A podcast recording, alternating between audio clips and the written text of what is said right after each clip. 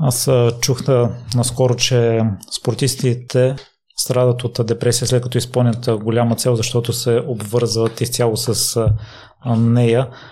При теб процесът е бил много бърз за преориентиране, не си се залежавала, пробва си различни варианти. Так, какъв е начина да не се обвързваме изцяло с нея според теб? Ами, по принцип, трудно осъзнаването. Вече когато си така по, а, по-осъзнат.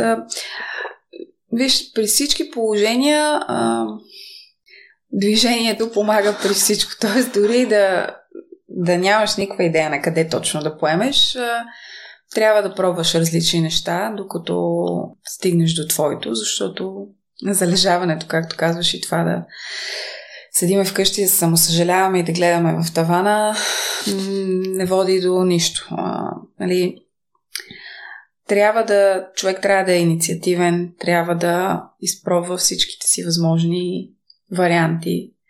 Не трябва да се отчаива. А, понякога, ако щеш, трябва да си отвориш телефона, трябва да си отвориш социалните мрежи, да видиш какви хора познаваш, а, да провериш наистина всякакви възможности. Понякога а, стигаш до някакви заключения, които не си се замисля въобще. А, понякога срещи в миналото, които си имал. Поне, поне при мен може би, защото наистина с адски много хора съм се сблъскала и професионалния ми път. А, и българи, и чужденци. И винаги, винаги има варианти. Просто човек трябва да види наистина кое така истински го мотивира, интересува, по някакъв начин го държи буден, а, кое го кара да, да не спи или да си мисли на другия ден какво може да направи, за да подобри някакво свое качество. Но в никакъв случай човек не трябва да, да бездейства. А, смятам, че ето и това да си инициативен също е много положително качество. Тук не говорим нали, за някаква такава болна амбиция а, и използвачество. А, говорим наистина за възможности, които а, човек трябва да гони и в крайна сметка да си изработва някакви случайности. После някак каже, ама ти, нали, случайност, този човек направихте това или пък да, от една страна може да го наречем случайност, но от друга страна, а, в крайна сметка, трябва всеки да си а, гони вариантите, които има и, и контактите са много важни и това и в Америка така, като бях а, един мой много добър приятел а, ме научи на това нещо. А, просто наистина използвай контактите си. Лошото е, че нали, в България малко това звучи такова едно точно с, с негативна нотка, нали, използвай. Но в крайна сметка всеки трябва да си гони целите, ако, ако иска да не можеш после да се оправдаваш и да кажеш, ами аз това не можах да направя, ами тук а, не ми отвориха вратата, там а, не ми помогнаха, този ми направи нещо друго. Трябва да се бориш да намираш начини да, да се адаптираш към условията, към хората, към а, новите ситуации, към а, положението, в което си, ако щеш, защото то може да е много трудно в даден период от време. И според това да, да действаш и да не спираш да търсиш а, варианти за реализация. Иначе оттам нататък не, нали, оправданията са някакси не въжат, поне според мен. Говоря от оправдания в тази сфера, нали? Тук не ми помогнаха, там не ме взеха, тук ми продължаваш да пробваш. Значи, според мен, най... А, и сигурно не е само според мен, но така, предвид а, моя светоглед, най-успешните хора и в света, и въобще в много от сферите живота са тези, които са имали най-много неуспешни опити.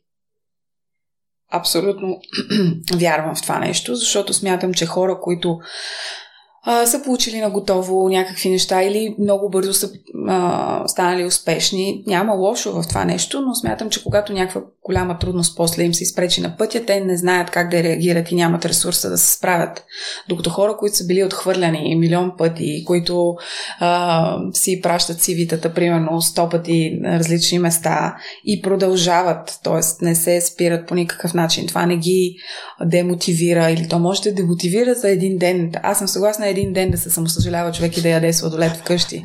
Но като мине този един ден, просто дигаш главата, излизаш и продължаваш да се бориш за, за себе си. А, никой няма ти да даде нищо на готово.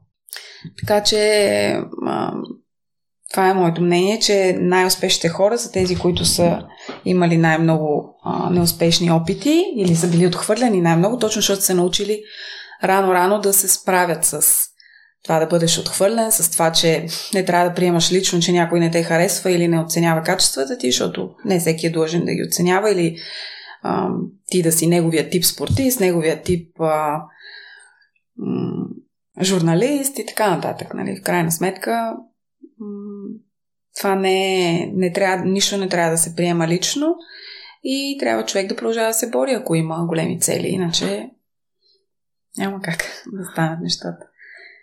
Ти си пълно олицетворение на това, успява си в спорта и сега в психологията. Е, не, не бих казала чак, нали, не бих определила чак така.